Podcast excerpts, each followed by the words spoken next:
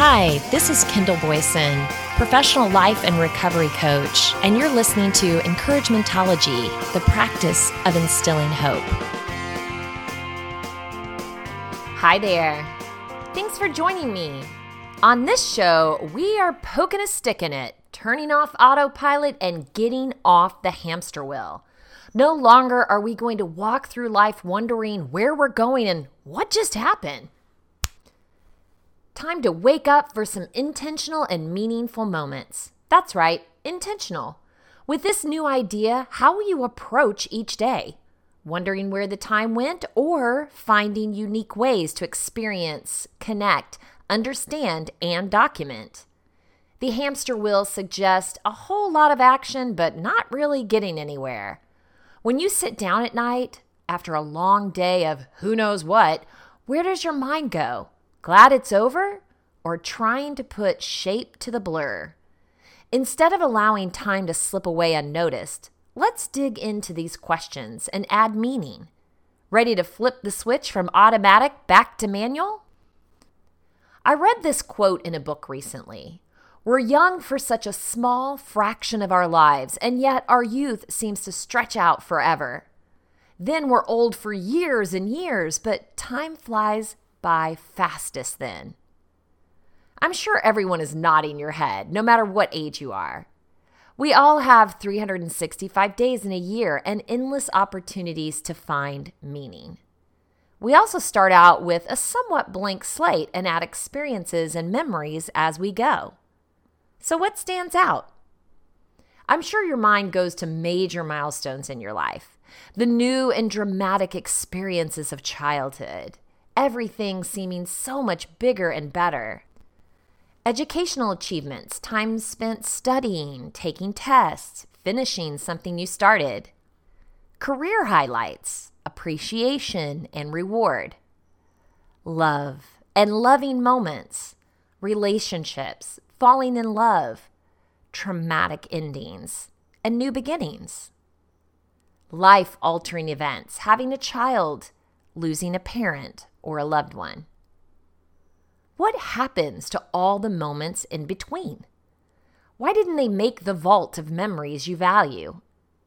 How much of your life was spent waiting and pondering the next meaningful moment? Meik Wiking says there's an art to happy memories. You can make more by experiencing more firsts in his talk for ideas.ted.com.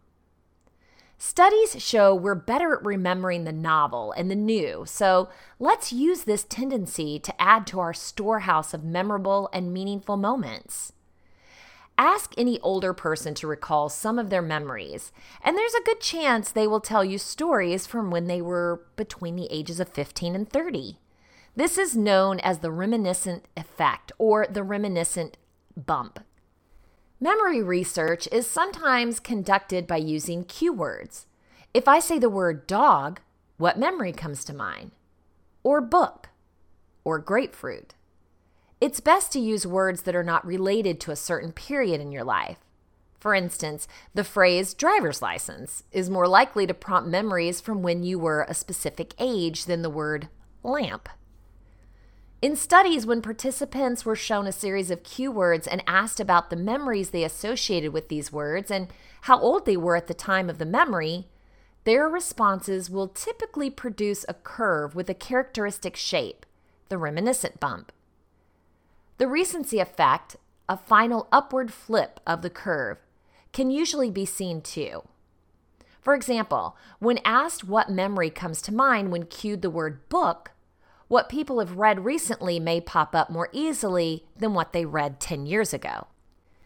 You can also see the reminiscence effect in some autobiographies, where adolescence and early adulthood are described over a disproportionate number of pages. If you look at Agatha Christie's autobiography, which is 544 pages long, the death of her mother happens on page 346, when Christie was 33. In the period that covers the reminiscence bump in her life, memories fill more than 10 pages per year. In contrast, she sums up the events from 1945 to 1965 when she was aged between 55 and 75 in just 23 pages. a little over one page per year. What do you remember about being 21 or from another year? And how do your memories from different decades compare? One theory behind the reminiscence bump is that our teens and early adulthood years are our defining years, our formative years. Our identity and sense of self is developing at this time. And some studies suggest that experiences linked to who we see ourselves as are more frequently retold in explaining who we are and are therefore remembered better later in life.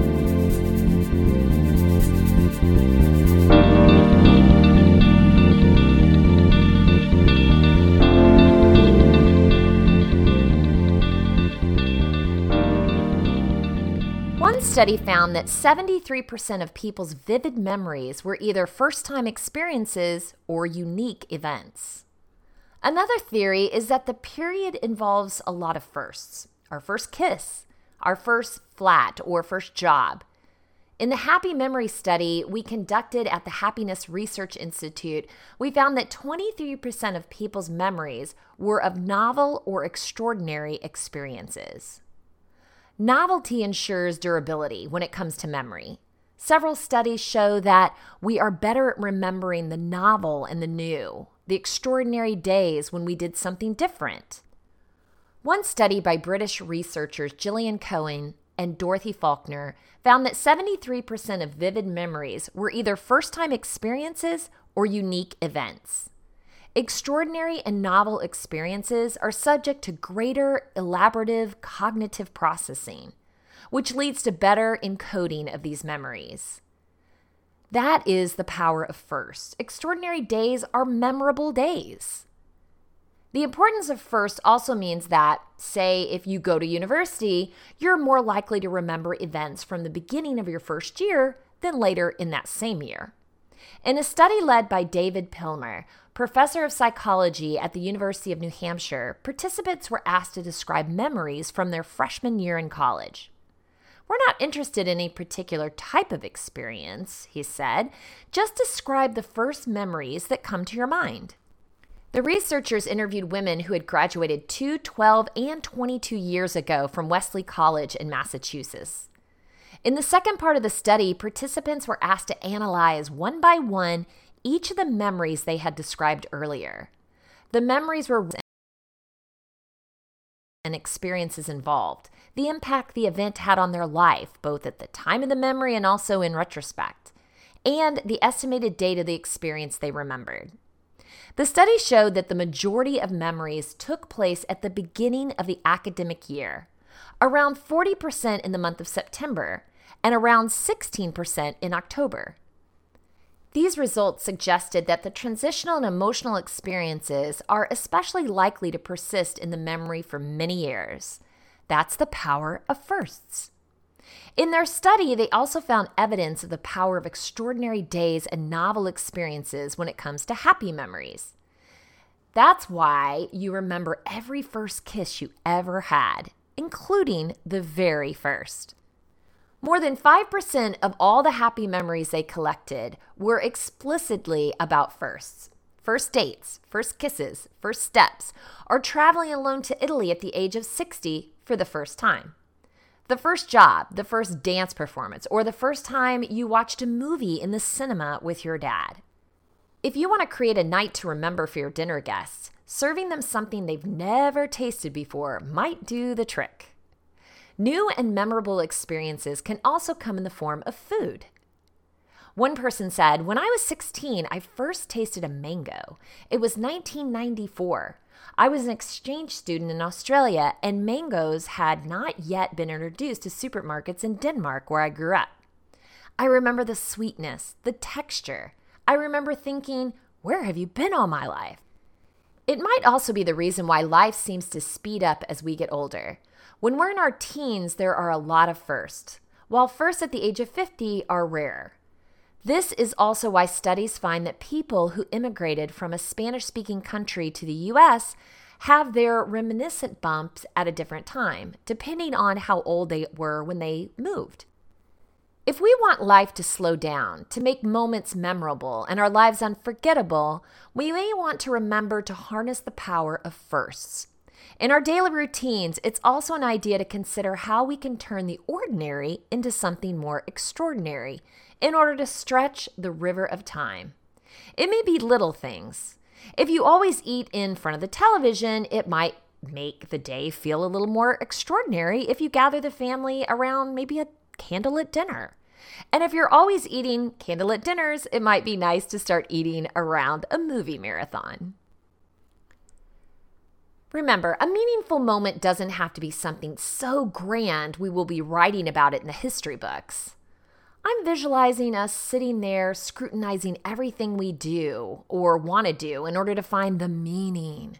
Here we're talking about intentionally seeking experience. I find that doing something with my hands, creating something, writing something, can make for more meaningful moments. For instance, I love crocheting. Hear me out here. something in my brain finds comfort in a repetitive motion. Another part of my brain is satisfied when I take unformed items and create forms, like fabric into garments or paper scraps into a card, and yarn into a hat, scarf, or blanket. This repetitive motion of winding yarn in different patterns can also create a hat you wear to give you comfort. Joy. Then there is this wire that becomes obsessed with a project. So I've created like a hundred hats. I'm not even joking. But that's okay. Obviously, I don't have a hundred cold children or adults in my family who need hats. So I've looked for other outlets to donate hats. For me, that's meaningful.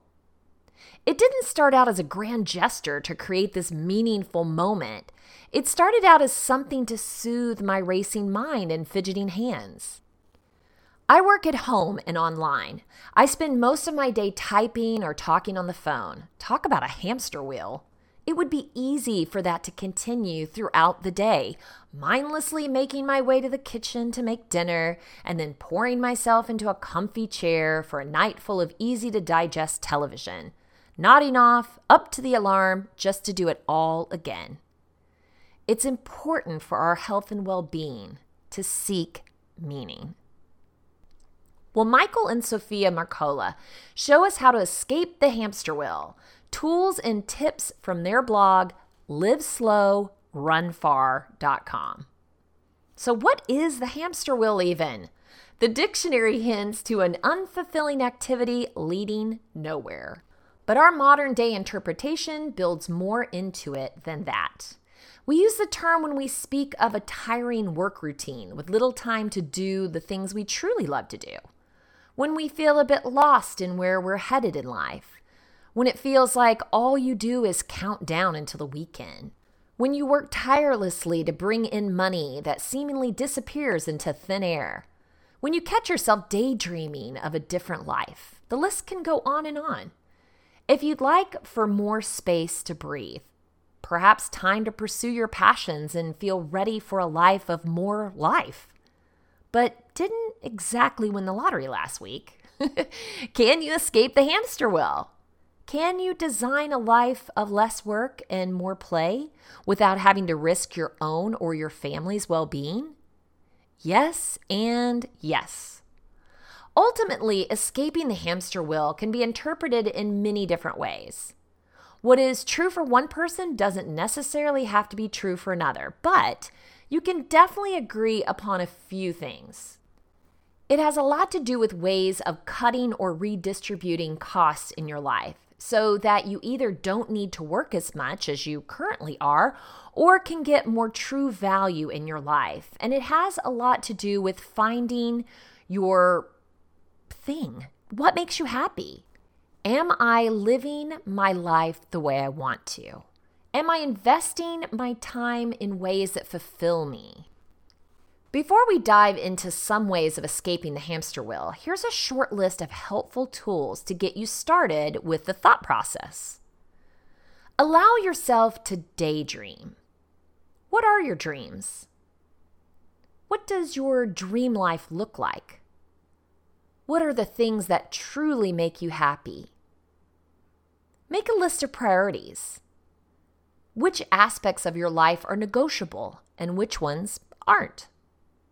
Examples include where you live, hobbies, how you eat, various comfortable habits, etc. Ask yourself how you'd live if no one was watching. It's as simple as that. What's the answer? Clear out your home. This serves triple purposes. You'll make a little extra money, you'll be able to visualize how big of a living space you actually need, and you'll be more inspired to change things up in a less cluttered environment. Look into your expenses and make a budget. What are your current monthly costs? Which ones can be cut out? What would be your ideal budget? Leaving the hamster wheel behind is often associated with early retirement, financial independence, a total escape to the rural countryside, and an overall complete life change. But there are endless ways of feeling free, even if you still work a 40 hour work week. It's much more about being content with your life than it'll ever be about risky stock market investments, never having to work, or living remotely. And with that in mind, here is a list of a range of different ways in which one could change their lives in order to feel more alive and free.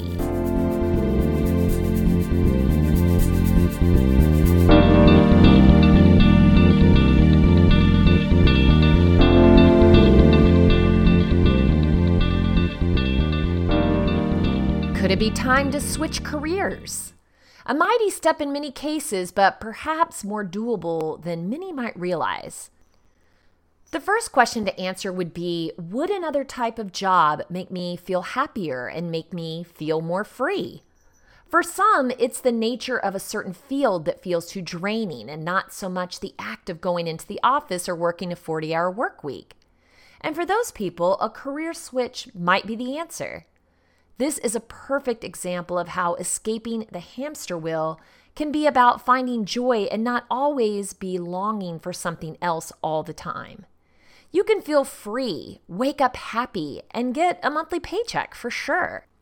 It's never too late to switch careers. In many cases, you can do so without having to return to school. But even if you have to, what's a few years at a university compared to the rest of your work life?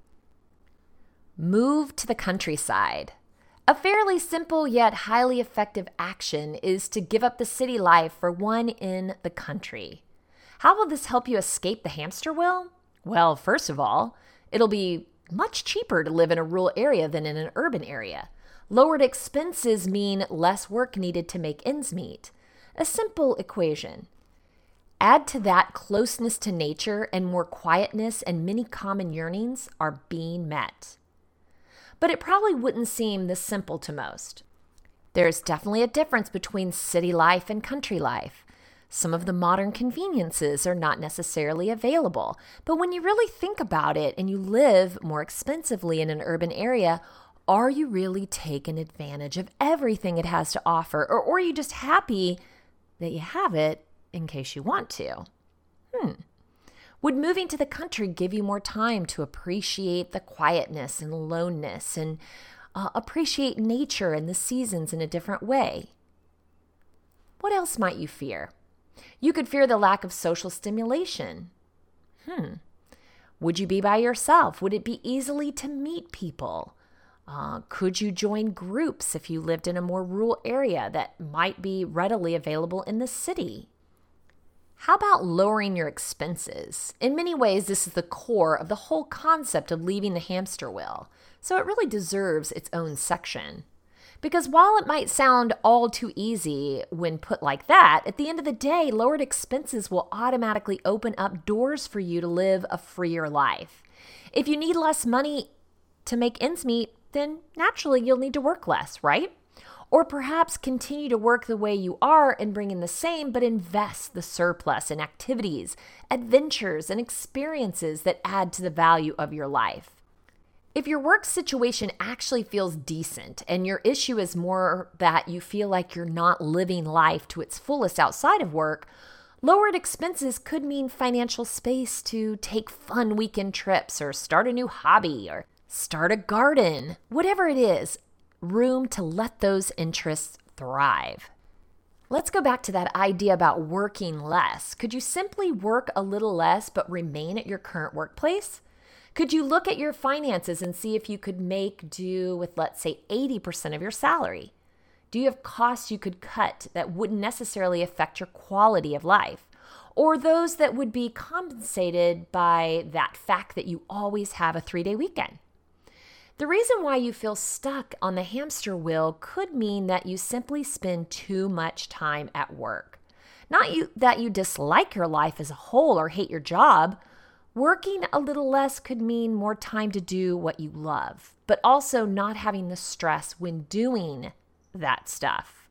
Let's face it, it's not always about the time to pursue wild hobbies. Let your inner artist bloom or get into mountain climbing. I mean, let's face it, living is a full time job.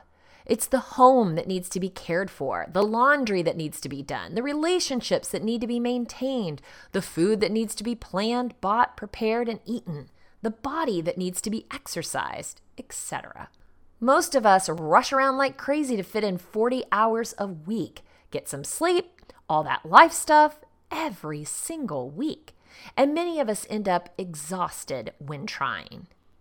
Cutting cost to then be able to cut back on work a bit could mean you have one day a week to take care of normal chores without having to suffer a heart attack. It could also mean less stress on your work days because you know you'll have time to clean the bathroom another time, which in turn will make you sleep better, make better decisions for yourself, and perhaps even end up happier in the end. And of course, it will make you feel less stuck on that hamster wheel. It's not always about leaving all things ordinary life behind and becoming a self sufficient hippie. It could just be about making a little room in your day to day routine so there's time to both breathe, sleep, and think. Doesn't that sound nice?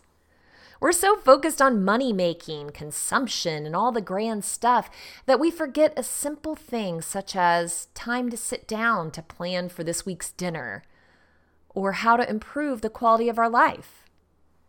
Maybe start freelancing. What could you do? What what do you do in your line of work that you could actually do for others? Maybe on your own time. It may require a certain amount of self-discipline, structure and drive, but if those attributes apply to you, then go for it. As a freelancer, you can decide when and how you want to make all of your money yourself. And this is probably the biggest advantage of it all is just simply owning your time. It can put you entirely in charge of your life, make it possible to work from home, and enable you to find more fun and inspiring things to do. Could you maybe start growing your own vegetables? Hmm, can you grow your own food, save some money, get some fresh air, a workout, some vitamin D as a bonus? The mere act of caring for a patch of land may feel like exactly the break that you need from the everyday work routine. You can get connected with the origin of food, spend time outside, learn new things, and reestablish a relationship with nature, maybe that you've never had. And you could perhaps lower your food expense costs. Hmm. I'm not sure what your food costs look like, but mine could certainly do with a little subsidy from my own garden. What about turning a hobby into something profitable? What else are you really good at? Could you turn that into a business? I started painting furniture lately. Well, it's just really to get up and be more motivated since obviously I already told you I crocheted over a hundred hats. I don't know that you could crochet standing up. I guess you could, but obviously it involves sitting for me. But could I sell that furniture? If not, boy, I'll be in trouble. It'll be packed up all around my house. Could you cultivate your own business? Sometimes just the simple thought of working for someone else and feeling as if your role isn't fulfilling can make you feel like you're spinning on that hamster wheel. It's all just a grind. Working for yourself is a game changer in that regard. Everything you do, from the thoughts you think to the tasks you carry out to the people you connect with, will ultimately come straight back to yourself. And there's something so inherently satisfying in that. But it's also a little scary. You're solely responsible if you fail or succeed. But starting your own business doesn't always have to be so grand and big. It could be turning those little sewing projects into your own online shop. It can be trusting your photography skills and shooting a few weddings a year. It could be selling your surplus vegetables. The extent of it spans a spectrum from microscopic to full time. It's all up to you. If it starts out as a small side project, the extra money could maybe enable cutting back on working your normal job. Slowly, it might turn into more than that. Maybe you could just pay for your supplies. Again, it's not always about doing less work, but just as much about bringing more meaning, joy, and freedom into your life. Okay, maybe moving to the country is out of the deal, or even a small town. But how about downsizing? If you're happy where you are and perhaps you live close to family, so you'd rather not move, you could downscale. Do you need all the bedrooms and bathrooms you currently have in your house, or could you do with something smaller? Here, it's important to be honest with yourself. Can you distinguish your true needs from societal expectations? What do we do to show off, and what do we do that we really need to do when no one's watching? Ultimately, everyone wants to be happy. When we feel stuck in the hamster wheel, what we really might be feeling is a lack of meaning and an overbearing sense of stress. Stress related to not having enough time to do the things our lives demand from us, but also stress related to not living up to all of our expectations. Just the expectations that the society puts on our shoulders. Those can weigh heavily on us, which means asking ourselves that crucial question of what you would do if no one was watching. The hamster wheel doesn't have to be bad per se. It can mean steady income, a well oiled and clearly structured family life, a beautiful home, etc. And if you don't feel a desire to live differently, that's totally cool. Just remember to ask yourself Am I living my life the way I want to? Am I investing my time in a way that truly fulfills me? And if the answers to those are no and no, then perhaps it's time to look at other options. We're all pre programmed from an early age to think of certain things as attractive and worth striving for. The fancy house, the expensive car, the fat paycheck, and heck, even the busy schedule. And that's what we'd like to change. Where did personal fulfillment, good health, happiness, and time to spend with loved ones go?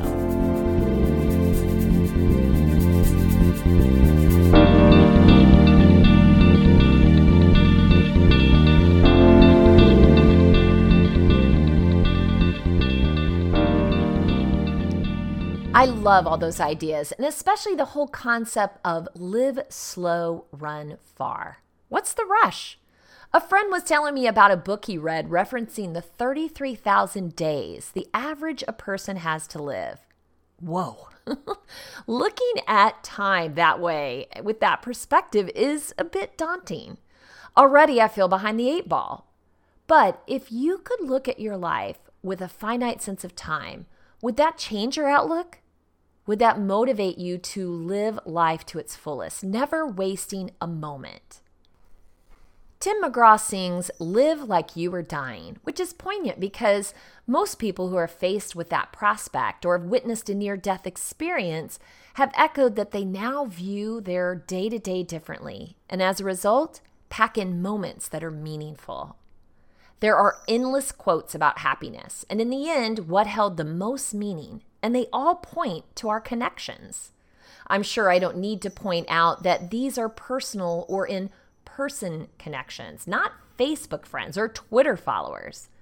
It's connecting, listening, sharing, understanding, and encouraging the people in our lives. The ones we call our people, and the ones we've yet to meet. Where do you find meaning? What do you consider a meaningful moment? Lachlan Brown gives us the 10 most important things in life for fulfillment and happiness in his article for ideapod.com. So much of our time here on earth is wasted chasing away temporary happiness. We spend entire months' pay on cell phones we'll forget next year. We miss important birthdays because a job that doesn't pay well enough. We say yes to too many projects and no to personal projects that would make us happy and fulfilled. Too many of us feel unhappy with the choices we make because we realize they aren't worth it in the end. We drop everything just to get our hands on these new and shiny things, forgetting that real, invaluable possessions can't be bought with money. If you live in an amazing house with no happy family to live with, can you really tell yourself you live in a home? Stop wasting your time pursuing things that won't reward you with long term happiness. Money can buy happiness, but that happiness fades away as easily as the cash you spend. So let's walk through these 10 things. They are beyond money and can only be achieved through mindful living. The best part? They're free of charge and they reward you 10 times over. So, number one, healthy relationships. Successful people thrive in the presence of successful people. Don't let gritty businessmen tell you that the road to success can be achieved by stepping on people. There are many ways to achieve great things, and using people at their own expense is not the best way to get there. In fact, it has long been scientifically established that strong personal connections lead to happiness. Not only do they add value to your lives, they make us healthier. One famous 79 year study from Harvard University found that our relationships and the happiness we derive from them are a powerful influence on our health. According to clinical psychologist Sue Johnson, good relationships aren't just happier and nicer, when we know how to heal relationships and keep them strong, they make us resilient. All these cliches about how love makes us stronger aren't just cliches, it's psychology. Connection with people who love and value us is our only safety net in life. But this means nothing if you lack empathy and emotional responsiveness. Instead of treating life as a race, use social opportunities to create genuine relationships with people. Go for relationships that stimulate your brain and challenge you to become a better version of yourself. We've been trained to think that the only way up is by bringing other people down. It's about time to change that and start developing real connections with people around you. Everyone has their own story. You'd be surprised how similar you are with other people. Number two, family. While it's true that family can be a major source of stress for a lot of people, it can also be a major source of strength. Some families have love hate relationships, and if you're like most families, you probably have some element of this in your life. But that's no reason to shut these people out of your life. In fact, that's all the more reason to rally around them and celebrate who you are together which is stronger together than apart. Family is one of the most important things you can focus on to help enrich your life and love. Keep this in mind. Family doesn't have to be defined as someone who's a blood relative to you. You do actually get to choose who you call family, despite popular belief. Having a strong connection and support from family is good for your overall health and well being. According to psychologist John Northman, this idea of feeling connected becomes very reinforcing to all of us, and it contributes to happiness. It contributes to mental health, and it does contribute to overall physical health. It's well known that when people feel better connected, they will feel better physically. They're certainly less likely to feel depressed, or if they do, they're in a better position to get out of being depressed. Number three, yourself. If we do have a mission in life, I think it has less to do about changing the world and more about honoring the life we have. The first step to do that is by taking responsibility for your own life, your happiness and unhappiness, your fortune and misfortune, and everything that happens to you. In other words, you have your own life to live. And that's the only way you can truly practice self love. One of the most common pieces of advice is that you have to love yourself first in order to love someone else. It's an easy thing to say, but the reality is it's very difficult to put into practice. The reason why self love is so difficult well, society conditions us to try and find ourselves in our relationships with others. Remember that the kind of relationships you will materialize in your life is exactly the externalization of the relationship you have with yourself. Your loving relationships are reflections of your inner relationship. Learn to be loving, supportive, respectful to yourself, and you will materialize the same quality in your relationships. Number four, your friends. With your family in check, it's time to turn your attention to another important part of your life that requires a lot of consideration your friends. Whether you have one lifelong friend or you have 10 party friends who you share every weekend with, surrounding yourself with people who mean a lot is important. Friends are more than just companions in our lives. There are confidants, cheerleaders, shoulders to cry on, and they provide couches to sleep on. In fact, they provide so much value in our life that they're just as important as our families. Number five, love in all shapes and sizes. Fill your life with love that comes in all shapes and sizes. You don't have to be romantically tied to anyone, and you never need to fall in love. You can find love from a variety of sources and be your own source of love. Love yourself before you go out in the world looking for someone to love. As spiritual healer Shannon Peck says, love gives deeper meaning to everything. When we feel loved, we feel most alive. When we love others, it's as though we've come home. Number six, passion. Nelson Mandela famously said, There is no passion to be found plain small. In settling for a life that is less than the one you're capable of living, life is made more special by our passions, our desires, our dreams, and our hopes. Without passion, we feel fruitless and unfulfilled.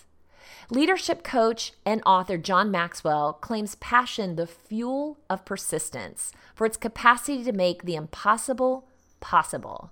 He explains people are, wired so that when their soul ignites, they no longer shrink before the barriers in front of them. That's what makes a passionate leader particularly effective. Number seven, time and productivity. We have 24 hours a day to do the things we want, but sometimes we feel that this isn't enough time to develop our character and become who we are. In reality, it's not that time just moves too fast. Too often, we spend time on things that just make us go slow. We tend to prioritize things that cost too much energy and have too little payoff. Most thought experts agree that multitasking only bears low productivity and even fewer results. The key to life, then, isn't to do more, but it's to do what you can with the time that you have. According to CEO David Allen, author of the famous book Getting Things Done, much of the stress that people feel doesn't come from having too much to do. It comes from not finishing what we've started. And being productive is the simple solution to all your stress and anxiety about your life's goals. Number eight, good health. When we're enjoying the peak of our careers, it's easy to forget that we're human. We forget to eat, sleep, work out, and have fun. We forget that we're more than just money making machines churning dollar after dollar. Too many great people fall into sickness because they didn't bother taking care of themselves. When you spend all of your life working and chasing after success, chances are you're forgetting to nurture your body. Investing energy in proper health can ensure that you will be here a long time and watch your success go into full bloom. Here's a staggering truth. According to the U.S. Department of Health and Human Services, unhealthy eating habits have contributed to the obesity epidemic in the United States. About one third of US adults, 33%, are obese, and approximately 17%, or 12.5 million, of children and adolescents ages 2 to 19 years are obese. That's not the only reason for obesity. A lot of people also forget to incorporate physical activity into their daily routines. Which brings me to number nine wellness. Without a healthy body to carry you through this life, it will be difficult to surround yourself with the things you need. If you focus on creating a healthy lifestyle for yourself, you'll find more passion for your hobbies, more love for the people in your life, more friends to accept you for who you are, and more family to feel connected to. Wellness doesn't mean being thin or even pretty. It means being mindful of how you treat yourself and your body. And number 10, reason to live. Your reasons to live are your goals, but not all of your goals can be considered your reason to live. Your purpose is a larger than life phenomenon you have that drives your actions and your principles. It's the reason why you get out of bed every day and why you keep bouncing back regardless of the setbacks you face. A person's purpose takes on many forms. You may want to become a best selling writer. Maybe you want to be a diplomat. Maybe you want to be an academic and change the way people understand education. Find what your purpose is, and you will have unlimited fuel, sharper focus, and a more passionate outlook on life.